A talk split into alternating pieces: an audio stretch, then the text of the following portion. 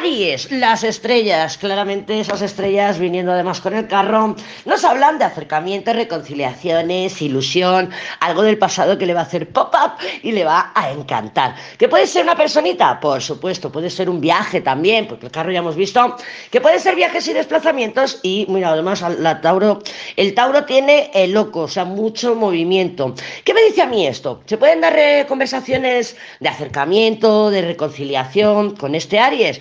Sí, claro que sí. Aries está receptivo, Aries está con ganas. Lo que pasa que hay cartas de muchísima inestabilidad.